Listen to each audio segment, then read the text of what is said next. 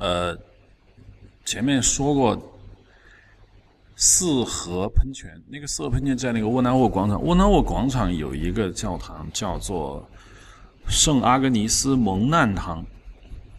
呃，它是因为呃，先先说这个阿格尼斯那个蒙难堂是怎么回事？在这个阿格尼斯圣阿格尼斯是基督教历史上比较早期的一个我们叫做殉教者。反正我前面说过，凡是封圣的人，基本上都是要殉教的。圣阿格尼斯是很早，他基他好像是耶稣说这个当时啊，在圣经这新约里面跟圣母玛利亚在一起的人有七个女人，就是这七个女人中有四个人叫玛利亚，除了圣母玛利亚之外呢，还有好几个叫玛利亚的人。呃，我前面也讲过，就是玛利亚在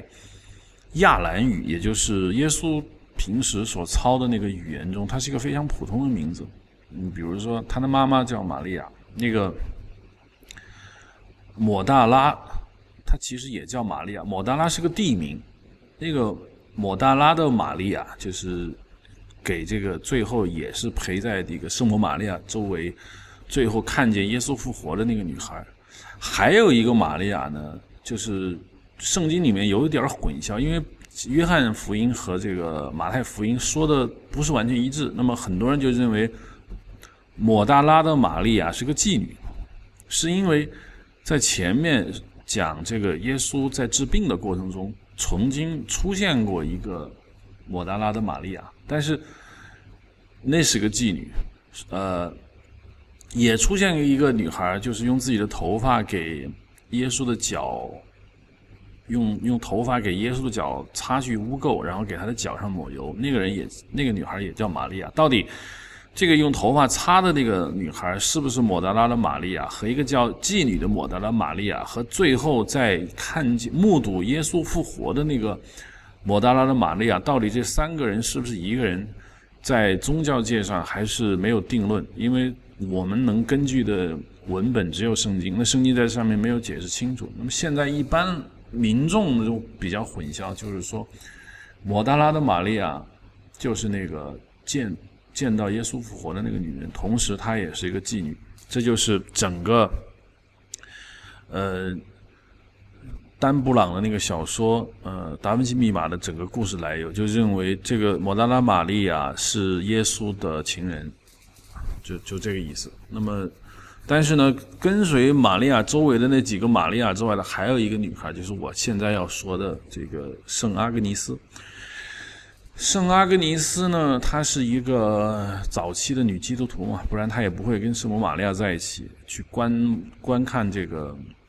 耶稣的受难。她后来呢，嗯，被处死了。她本来是个罗马贵族的女儿。他由于是个坚定的基督徒，就被人告发，然后就被处死了。所以呢，这个教堂就是为了纪念他的。这个教堂叫齐耶萨，齐耶萨，意大利语说了好多遍，齐耶萨，齐萨就是教堂。呃，叫 San Agnes in Agon。这个 Agon 呢，A G O N E。这个啊，一开始我看那个英文标识的时候，我没太明白什么叫 in Agon。这个 Agone 呢，它不是一个标准的英文词汇，A G O N E 不是一个挺标准的英文词汇。一般的小一点的字典是找不到这个词的。这个说这是一个德语词。这个 Agone 呢是什么意思？就是 die 死亡。后来翻一个比较大的这个英文字典的这个 Agone 呢，就是意思就是 past 过去的怎么怎么样。其实我就发现这个这跟死亡其实是一个意思，因为在英语中说一个人死了。他也用 pass 的，比如 passed away，就是说呃这个人已经去世了，所以这应该就是整个呃日耳曼语族里面的一个一个词汇，就是它既在意大利语中也 gone，德语中也叫 gone，那么英语中它也叫 gone，它意思都差不多，就是过去的 pass 的已经死掉的。有个人记得有一个游戏，我在我玩过 PS 上有个游戏叫 Agorn，这个我玩过的，就是讲地狱啊，你死了，你在那个地狱里面挣扎，非常的残忍的一个游戏，叫 Agorn。这个你可以把它翻译为地狱，也可以翻译为死亡。那么这个 Chiesa di San Agnes in Agorn，就是说，嗯，这是圣阿格尼斯死亡的一个教堂，它果然就是在这个阿格尼斯被处死的那个地方。他被谁处死呢？他是被罗马皇帝，现在叫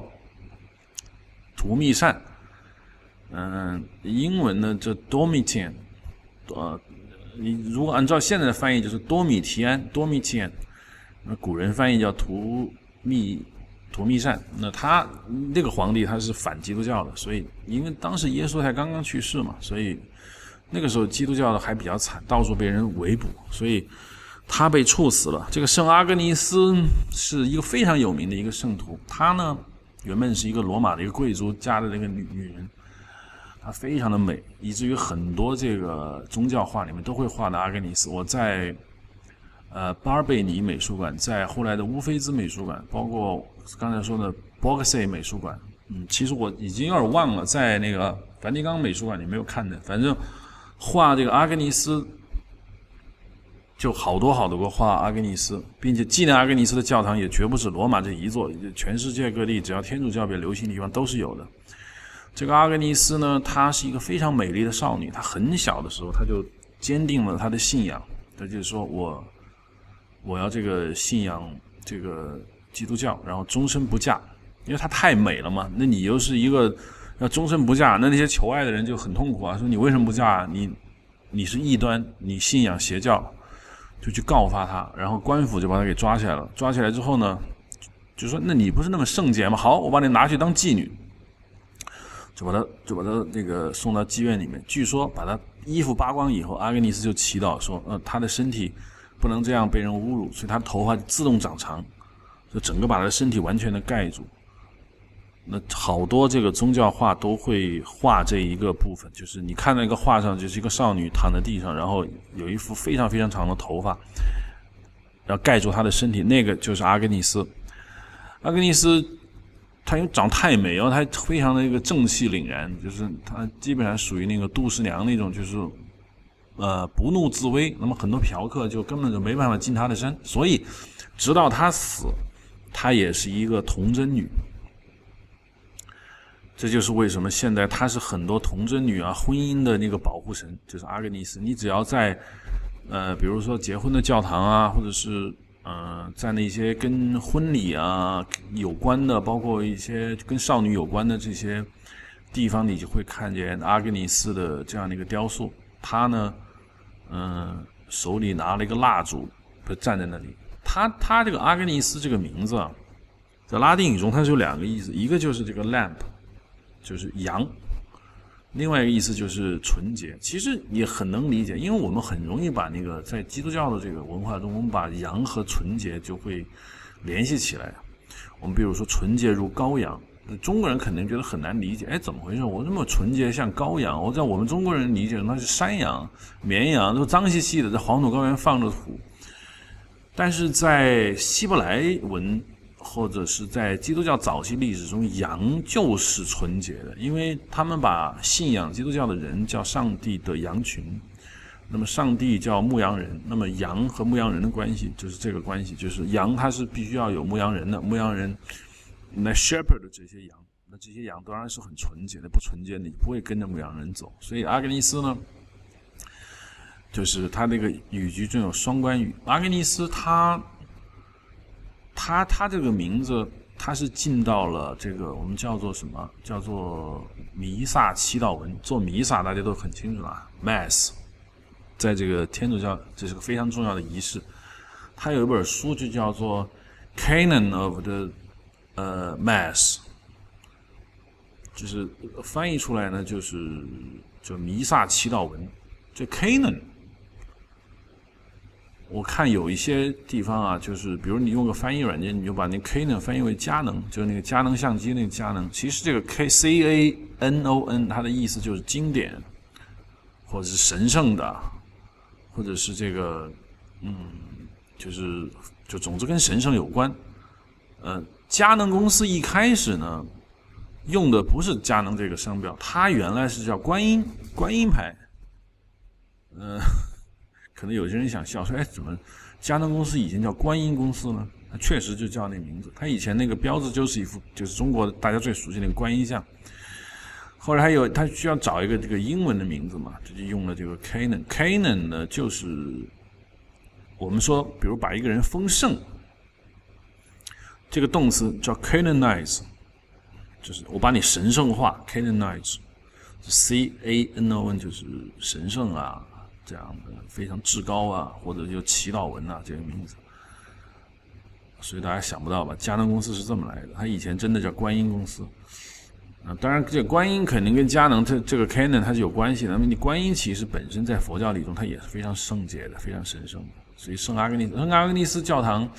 里面非常的美，它美到什么程度？就是里面有非常多的那种小型的那个雕塑，站在里面就是一种美不胜收的感觉。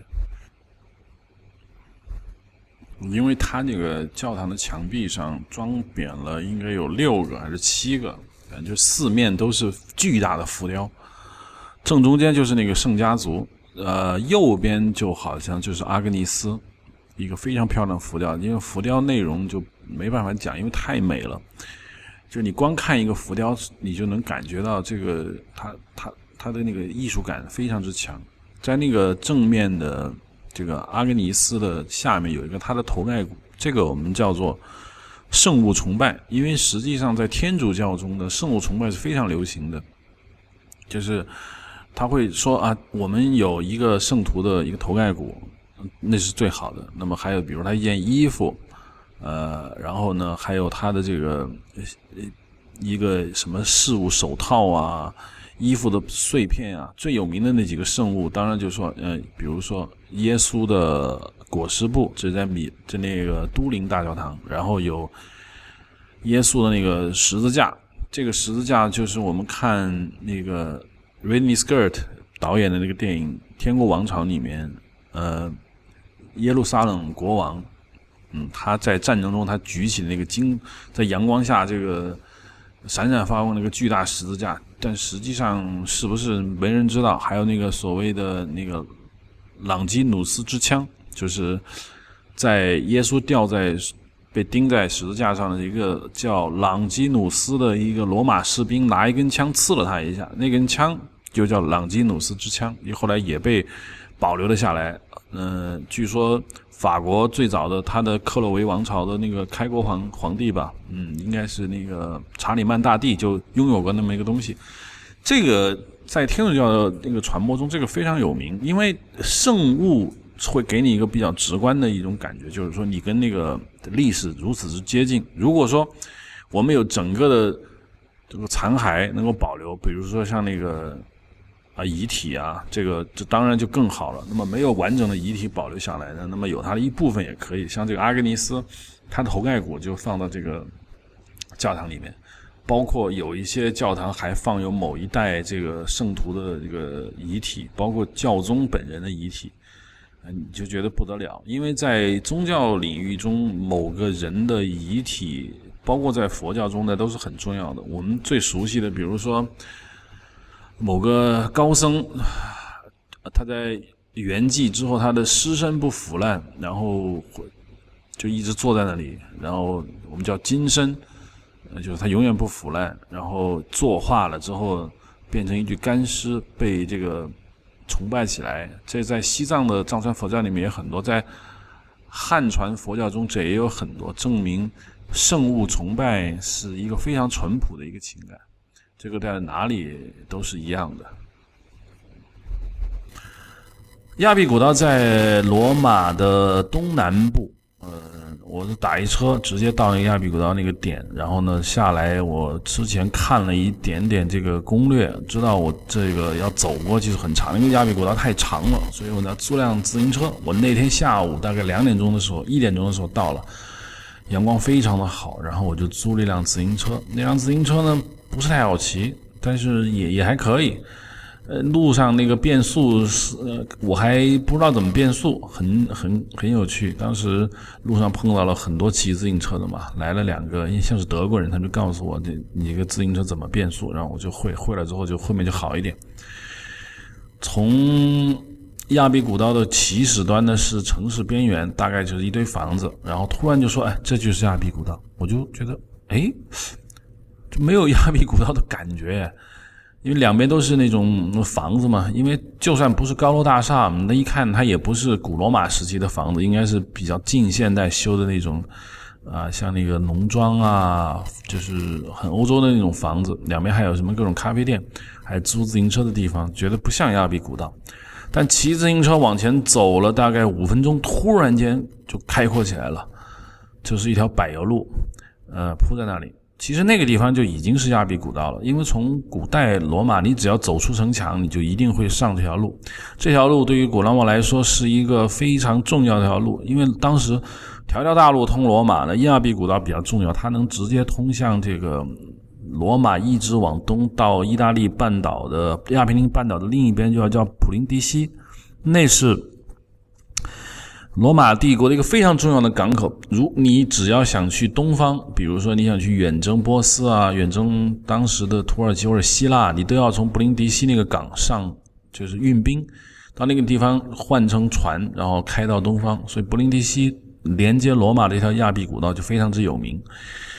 然后我就骑自行车上了路。当时呢，就是看先看到是一条柏油路，然后两边全是农田，绿油油的，天空非常蓝。然后我就，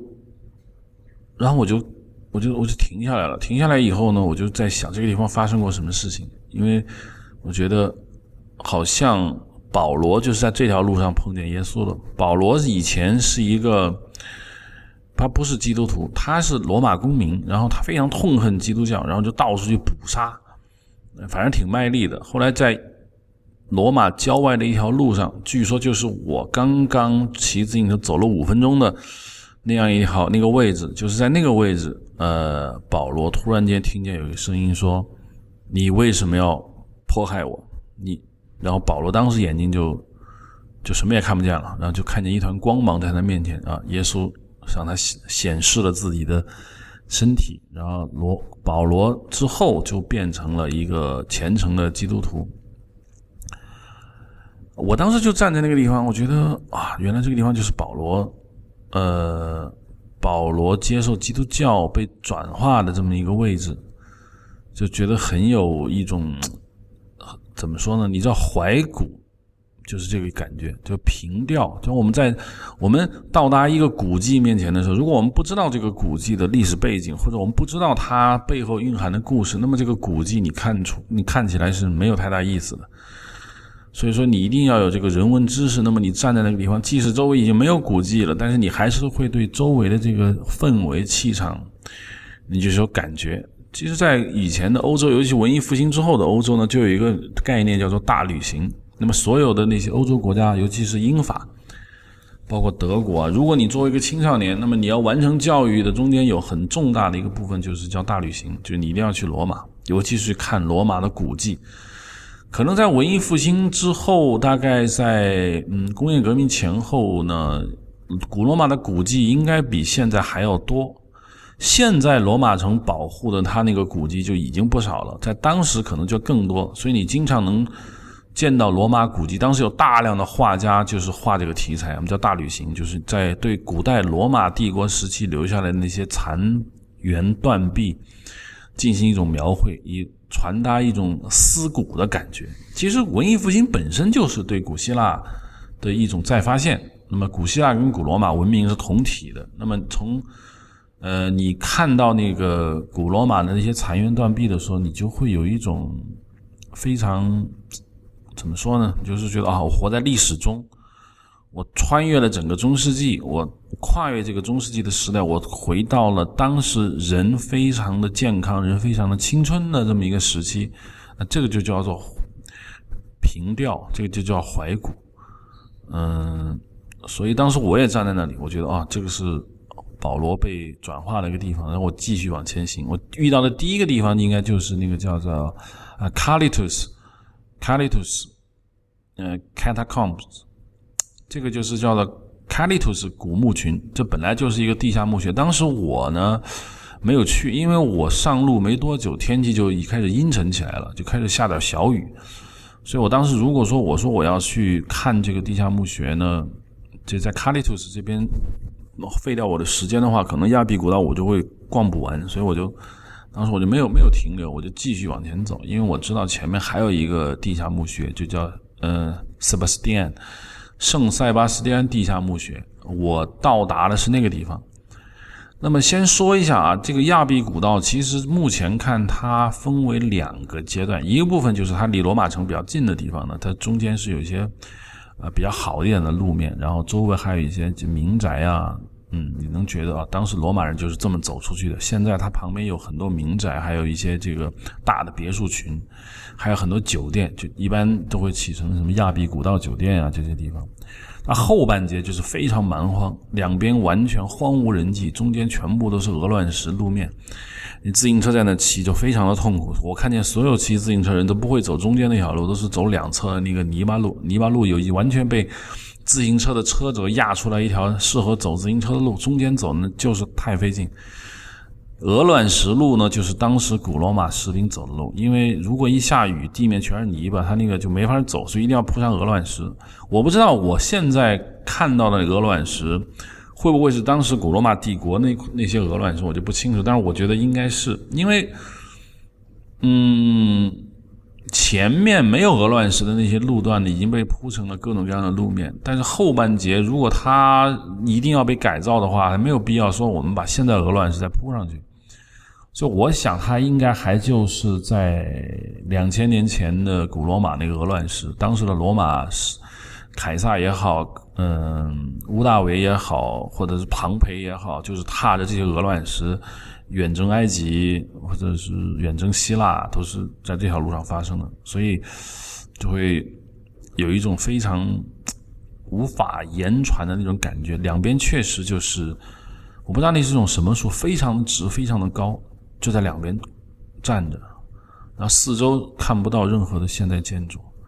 偶尔有一些骑自行车的人走过，然后你就觉得自己回到了古罗马那个时代。哎呀，那种感觉很难形容，就是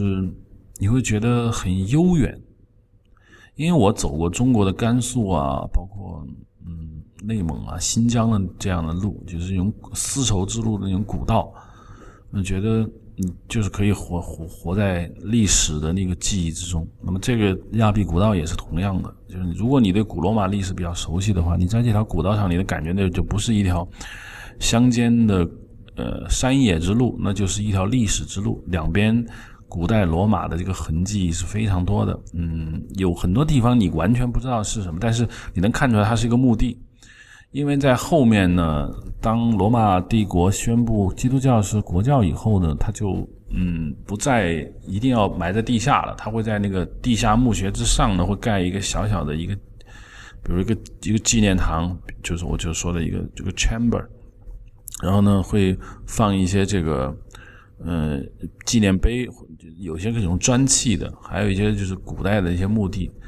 比较有意思的是一个非常大的一个竞技场，叫叫做。呃，叫应该叫不是 Maximus，是另外一个古罗马皇帝，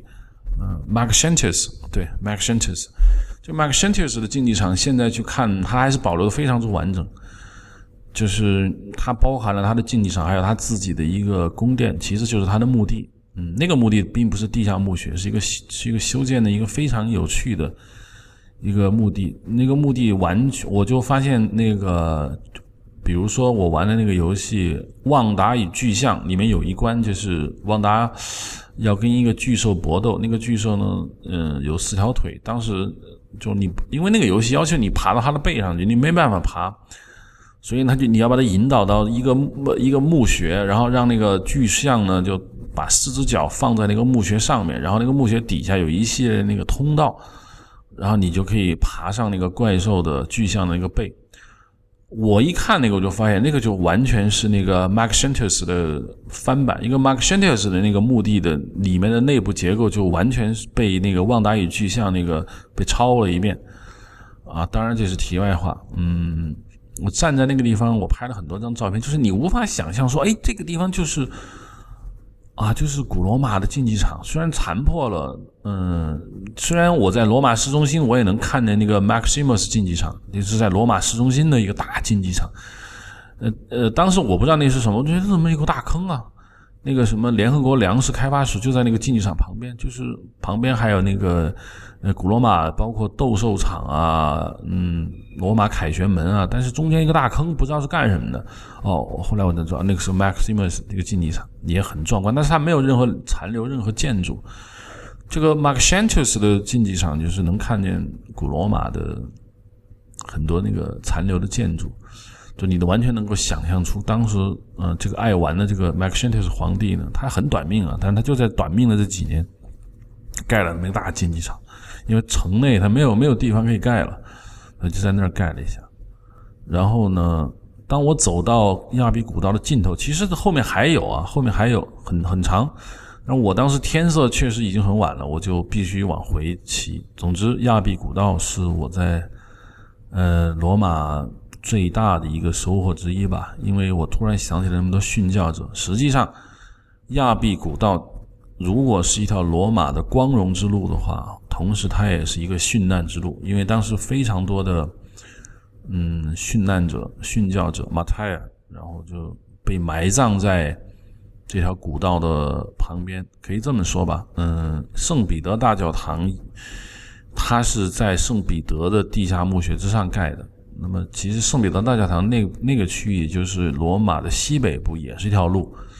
沿着那条路也是可以通出去的。啊，我们回到说这个圣塞巴斯蒂安这个地下墓穴，圣塞巴斯蒂安地下墓穴就是在这个亚比古道旁边。之前那卡利特斯地下墓穴没有去，所以到圣塞巴斯蒂安地下墓穴的时候，我就我就决定我一定要去看一下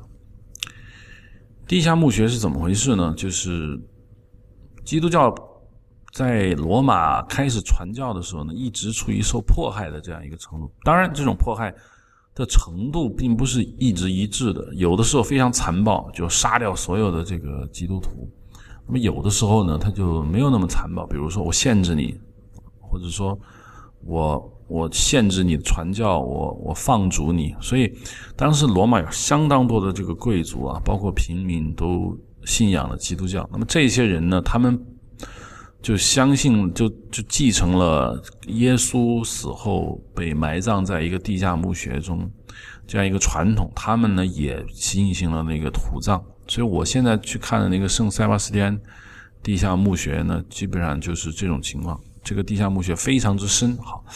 里面也很大。进去之后，如果没有仔细看这个标识，或者是你不是跟着一个团队进去的话，你在里面真的就迷路。你真的就我我当时因为我没有跟团，我当时一个人在里面走，我就在想，哎，我会不会迷路？哎，大概这种担心不必要，因为你总会遇到一个团，然后你就会跟着他们一起走出来。里面非常之冷，你呃，我看我看不到什么遗骨。后来呢，就是说，呃，听说呢，这个遗骨已经被收集起来，因为首先遗骨本身被毁坏了不少，因为它原来是我挖一个地下墓穴，把我们家族都葬在这里，然后别人呢就也要挖，但是他挖的时候，他就不会在旁边说，我再挖一个向下的坑道，然后就我我我就重新动一遍土石方，他会借助你原来挖好的这样一个通道呢，在你这个墓穴再去扩展开去。所以呢，不断的这样的一个施工的过程呢，在年代相隔比较久远了以后呢，那么遗骨就很难保存了。尤其是，嗯，罗马城已经被无数遍蹂躏以后，地下墓穴的遗骨基本上就已经很少了。我们能看见它的穴位，就是它它的那个位置，它不像中国说我挖一个坑，然后我向下埋，它不是的，它是挖一个坑之后呢，一个坑道两侧，就像书架一样。然后呢，大概一般有的四到五层，那我每一个亲属的遗遗骸就会放在这个两侧的这样一个地方，然后就放在那里。嗯，有一个房间可能是因为最后遗骨都已经混乱了，也不知道谁是谁的之后，他就把所有的遗骨收集起来，就放在一个大房间里面，就像巴黎的地下墓穴一样，那么堆在里面。但是你在里面，你没有那种。害怕的那种感觉，你只会感觉到一种，就是作为那个年代的一种信仰的一种非常让你，我我不能说我肃然起敬，因为他并没有做什么特别惊天动地的那种英雄事迹，但是你能感觉到一种安详的那种感觉，就是我们是在当时罗马来说，基督徒是异教徒，那我们异教徒我们没有办法反抗。OK，那我们死后，我们要求有我们的仪式，我们会把它像耶稣一样葬在这样的一个地下墓穴里面，然后里面会一些。小型的一些壁画，一些就是由马赛克镶嵌出来的一些小型的一些镶嵌画，然后我在那边就会得到一种安宁。那么，对于这种文化来说呢，你确确实实是能感受到一种非常那个祥和安宁的感觉的。呃，我不知道为什么叫圣塞巴斯蒂安，或者叫塞巴斯蒂安地下墓穴，因为圣塞巴斯蒂安是一个非常有名的一个古代的圣徒，当时他是个罗马的士兵。然后他信仰的这个基督教，当时罗马士兵信仰基督教被发现以后是要处死的，所以塞巴斯蒂安被绑在一棵树上，然后乱箭射死。如果大家以后看那个西方的绘画，如果你看到一个绘画的那个是一个年轻的男人，然后被绑在一个什么地方，然后身上中了几支箭，这个人就基本上一定是塞巴斯蒂安，然后被封为这个圣徒。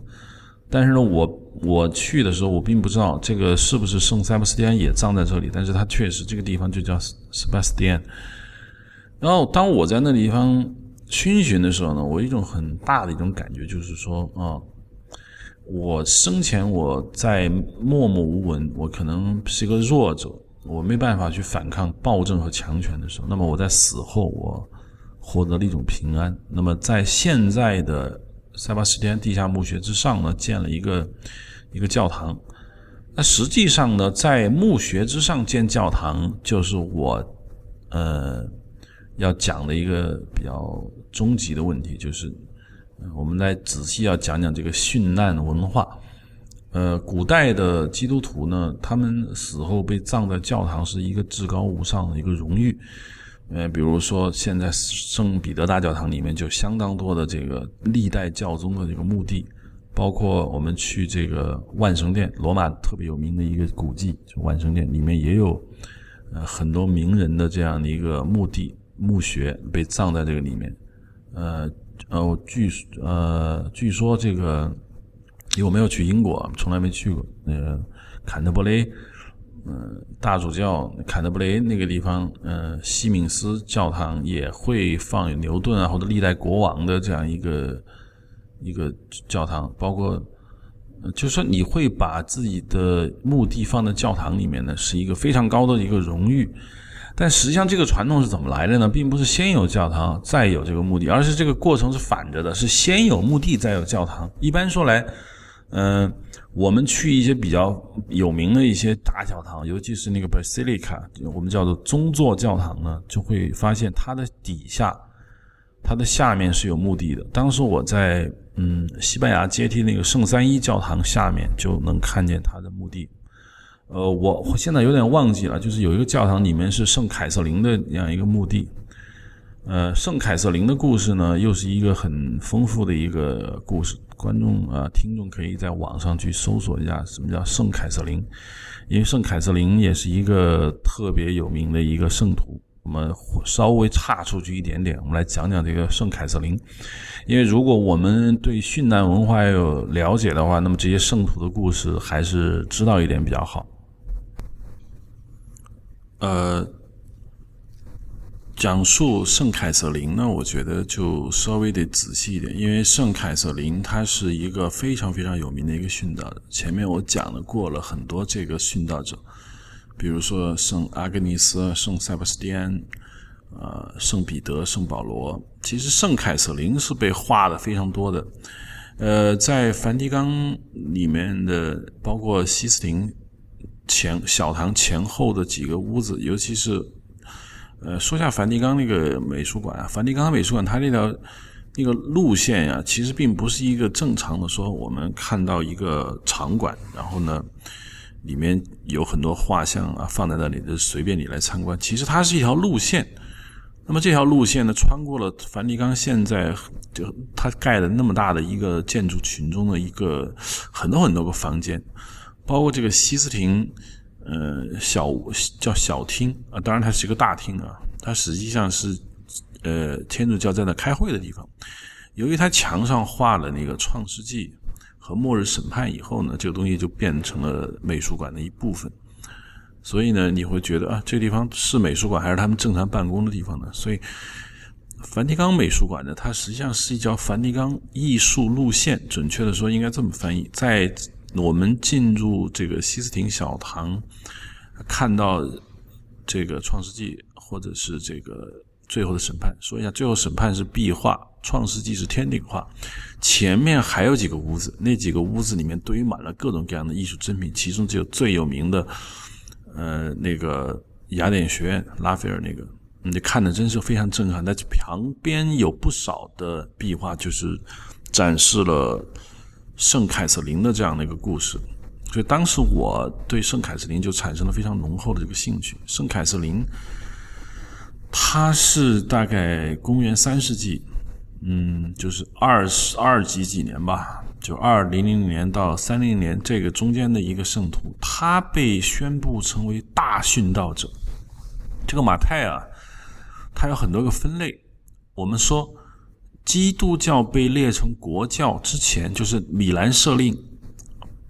（Act of Milan, Milano） 啊，这样在这个法律颁布之前，基督教处于非法状态。在那之前和那在那之后的殉道者是不一样的。在那之前呢，殉道者。基督徒是非常危险的。那么你要用你的生命去见证你的信仰的话，你受到的风险和你受到的那个 torch，就是你的折磨啊、酷刑是更大的。之后在基督教取得合法位置之后，你虽然也可能也会付出你的生命，比如说你为了保护财产啊，或者十字军东征啊，或者怎么或者怎么样呢？那你实际上是在一个合法的情况下，你他没有人来迫害你，所以。之前和之后这个殉道者的地位当然就不一样，就好像你这中国人最比较熟悉啊，四九年之前入党的人，然后四九年之后入党的人当然不一样。这么说吧，嗯，应该说是抗战之前入党呢，共产党处于一个地下状态，那你要冒很大的风险，所以那个时候入党的那个待遇就不一样了。四九年以后合法了，你再入党，人怀疑你有功利心，包括孙中山也是啊。孙中山重新把这个同盟会改组为国民党以后呢，就他就说啊，在辛亥革命的时候呢，我们叫守义党员，后面呢就不一样了。那么辛亥革命的时候，你是国民党同盟会的人，那你就就高人一等。当然不能简单的对比到基督教这个殉道者。上面，但是你确实你能够想象一下，就是在之前，在他处于地下状态，或者说到处被人威胁的时候，你会公开站出来说我是基督徒，然后说我要殉道，那就不一样。所以你们叫做 Great Mattel。这 Great Mattel 呢，还呃，他他并他这个 Mattel 他还有另外两个，一个叫 Proto Mattel。Proto 这个词是拉丁语的一个前缀，就是。最早的、初始的，比如说那个 Proto-Indian，呃，Indian-European，就是最早的欧亚语。那么 Proto-Matea 就是一个最早的这个最早的殉道者。这个最早的殉道者，并不是指耶稣活着，或者是耶稣刚去世那头几一百年或者头几十年的殉道者，他不是这个意思，他是指一个国家或一个地区第一个殉难者。比如说，我们基督教传到了一个国家，比如当时，比如说我们举个简单例子，传到了北非，传到了埃塞俄比亚，传到了埃及，或者是怎么样，传到了中国，或者传到了哪里？日本，第一个因为宗教迫害被杀的那个人，我们叫做 Proto Matai，就第一殉难者。还有一个叫做，嗯，叫 Hero Matai，就是指。圣神职人员或者叫圣职人员殉难者，就你本身是一个嗯 priest，是一个 bishop，就是你是个神父，那么你殉难的，那会有这个一个头衔。但是 Great Mattel 当然是最大的、最伟大的头衔。圣凯瑟琳就是一个 Great Mattel，因为他就是在基督教还处于非法状态下的这个这样一个被处死的一个。并且他受到非常残酷的那酷刑，呃，你比如说我前面说那个圣巴瑟托罗庙啊，巴托罗庙，他是被人剥了皮，那当然他就是就 Great Mattel。圣彼得他是被倒挂十字架，我们可以说他是 Great Mattel。圣凯瑟琳呢，我前面讲过，非常多的艺术家画它，为什么它非常的美？嗯，他是一个什么人？他是在公元大概我说到三世纪时代的居住在亚历山大的一个圣凯瑟琳，所以历史上的圣徒凯瑟琳有两个，一个就是我们说的现在要聊的这个圣凯瑟琳，后面还有一个圣凯瑟琳，那是一三几几年的，应该是十四级的一个圣凯瑟琳。因为你知道西方人的名字就那么多，叫彼得、叫汤姆、叫保罗、叫凯瑟琳的人就就非常之重名，所以你当然无法排除这个重名者。当然，后面那个一三几几年的圣凯瑟琳不能跟这个我现在聊的圣凯瑟琳相提并论。这个圣凯瑟琳他是一个居住在亚历山大，所以呢，我们就把它叫 Saint Catherine of Alexandria，就是亚历山大的圣凯瑟琳。他是嗯。一个非常著名的一个学者，你知道，就相当于一个女学霸，她又漂亮，然后她又特别好学，非常非常有名。所以很多这个画凯瑟琳的，因为人呢，就你要知道为什么喜欢画她，因为她是一个文艺女青年。那么艺术家本身他就喜欢文艺女青年，你再画一个圣凯瑟琳，那就不一样了。因为我之前讲那个圣阿格尼斯，阿格尼斯呢也很美，但是阿格尼斯并不是文艺女青年。呃，圣凯瑟琳因为是文艺女青年呢，就会觉得啊，特别的让你有一种啊缪斯女神的感觉。圣凯瑟琳，她当时呢，嗯，就去劝阻这个古罗马皇帝，这个叫做 Maxentius，就是我刚才说的亚比古道上那个残留了那个竞技场的那个叫马克森提乌斯 Maxentius，就说啊，你要不要再迫害这个基督徒了？嗯。但是皇帝没有被说服，他说服了他的皇后，让皇后皈依了这个基督教。皇帝呢就很不开心，就说：“好，你你不是要说服我吗？那么我就派很多哲学家，都是反对基督教的这个人，一学者来跟他辩论。来了五十多个人，然后呢就跟他辩论，但是没有人辩得过这个圣凯瑟琳，并且这些人不仅没有辩过他，还被他说服加入了。”基督教这些人全部都死了，这些人全部都变成了一个殉难者。所以皇帝一看，你把我派去说服你的人都给给说的啊，都变了心了，就把他关进监狱。当时呢，他可以不死，因为当时呢，他他要他当时有一个领主，这是一个贵族看上了他，因为他长得太美，就说好，我要跟他结婚。那就这样可以不死，但是他拒绝了，说我我不跟你结婚，因为我要嫁的人是世界上最富有、最美丽。最聪明的这个人，我如果不跟他结婚的话呢，我就不会结婚。所有人不太明白他这话什么意思，说：“哎，这个人存在吗？”其实他说的这个世界上最富有、最聪明、最美丽的人就是耶稣。当然，他就说：“我把自己嫁给了耶稣，那我当然不会跟你结婚。”所以呢，他就被处死了。这个在基督教这个里面就叫做 mystic。Marriage 叫神秘婚姻，就是什么意思？就是从精神上和这个耶稣结婚了的这样的人，包括拉斐尔后来也画过，不少人画过这个题材，就是画圣凯瑟琳和这个耶稣结婚的这样一个场面。当然，他不是说跟耶稣真正的去结婚啊，画面内容通常是这样的：就是圣母玛利亚。抱这个小朋友，当然就是耶稣。然后这旁边跪着一个美丽的女孩，就是圣凯瑟琳。然后她伸出一只手，和还是一个婴儿状态的耶稣碰了一下手指。这个就叫做 mystic marriage，就是神秘的婚姻。呃，因为 marriage 这个词呢，在我们中国人都是洞房花烛夜之类的这这些比较世俗层面的。其实，在西方的婚姻实际上是一种契约。就是我跟谁建立了一种什么样的一个关系，所以我们说他跟耶稣结婚，并不是表示他就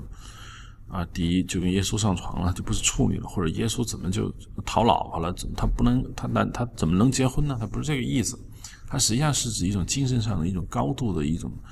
交流，同时呢，我跟他建立了一个契约。这个契约首先关系的就是信仰的坚定度，因为我跟他有契约，所以我不能接受别人。这个婚姻的神圣性就来自于这里。所以，当然很多人就画这个圣凯瑟琳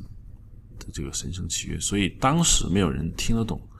他是什么意思，所以他就放弃了这个结婚，是他一个保命的过程。然后就说好，那 OK，就要把他处死。但是你知道，当时处死基督徒是不会让你这么轻易的死掉的，就是说，那我们要对你进行 torch 酷刑。这怎么一个酷刑法呢？这个你知道，中国人这个中国也有杨乃武小白菜里面就有那个刑法，就是叫坐驴车。什么什么叫坐驴车啊？就是弄一个架子，然后底下放一个车轮，车轮上面可能就有一些刀啊什么，的一些尖锐的东西，然后你坐在那个架子上，然后当轮子滚动的时候呢，你会被这些刀啊去割掉。那么实际上他受的这个酷刑呢，也是这么一个，也是这么一个刑，英文叫做 breaking wheel，所以他受那个酷刑而死。但是呢，他并没有，据传说啊，就是说。东西，那个车轮上面的尖刀一碰上圣凯瑟琳的时候，这东西就断掉了，所以最后没办法说，那既然这样弄不死他，就就砍脑袋吧。所以他最后被斩首。如果我们以后在宗教画中看见一个女孩儿啊，脑袋顶上有一道光环，然后跪在一个车轮旁边，这个人就必然是圣凯瑟琳。圣凯瑟琳呢，嗯。我当时在这个，他当时还有不少他的很多故事啊，比如说他也好，今天的哈德 Image 就到这里，呃，下一期依然是这个内容，Hard Image 可以在 i p n. dot i l 上收听，大家在微博或者 Twitter 上关注音影像即可。